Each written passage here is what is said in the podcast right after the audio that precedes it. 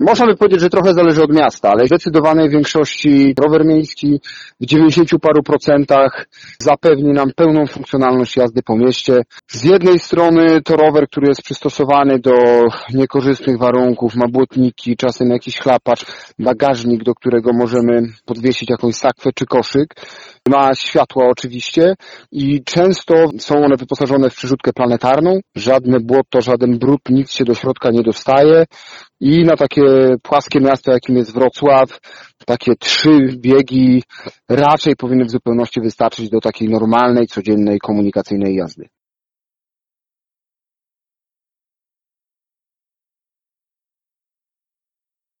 To też tak naprawdę się sprawdza. No, generalnie rower z przerzutką pozwala nam łatwiej wystartować, więc biorąc tak powiedzmy średnią statystyczną społeczną, czyli i osobę starszą, i młodszą, mniej wysportowaną, to te przerzutki troszeczkę pomagają, czyli startujemy trochę z lżejszej, potem przeskakujemy na cięższą i kiedy rower jest rozpędzony, mamy tą lepszą prędkość.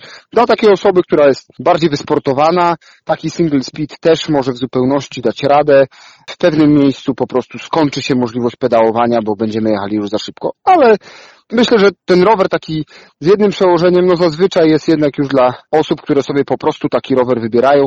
Dla e, zdecydowanej większości rekomendowałbym taki z trzema biegami. Notabene taki, jak mamy w wypożyczalni miejskiej. Jeszcze ostatnia rzecz do tego roweru miejskiego, wspomniałem tylko chwila, sakwa lub koszyk, to jest bardzo ważny atrybut.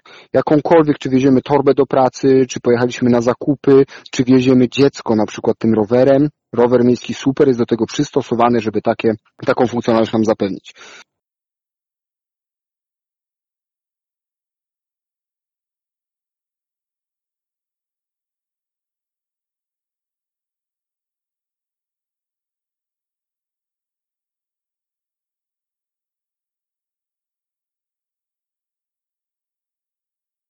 Znaczy to y, do, do jazdy pomiędzy autami ten rower miejski też się będzie nadawał.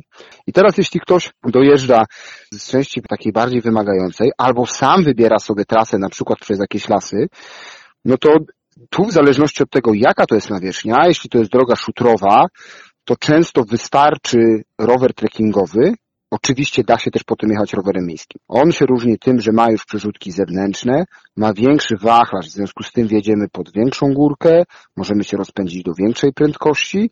Podobnie jak rower miejski ma też butniki, ma też często oświetlenie. Jest to taki rower no, wielofunkcyjny, on nam posłuży na wycieczki po lasach, też nim spokojnie po takim mieście pojedziemy. Z kolei jeśli docieramy przez na, trochę na dziko, jedziemy jakimiś terenami, gdzie potencjalnie mogą wystąpić jakieś błota, bardziej luźna nawierzchnia, nie daj Bóg pieszczysta, no to wtedy uzasadnienie dopiero znajduje rower górski. On ma po prostu dużo szerszą oponę i po takich niewygodnych nawierzchniach lepiej się takim rowerem jedzie. Ale no dalej, utrzymując się, że jesteśmy w rejonie miasta, ten rower górski nie pozwala nam przyjąć bardziej takiej ergonomicznej postawy, pochylamy się niewygodnie do przodu, tracimy tą możliwość wyprostowania, spokojnej możliwości obserwacji terenu przed sobą z boku czy też z tyłu.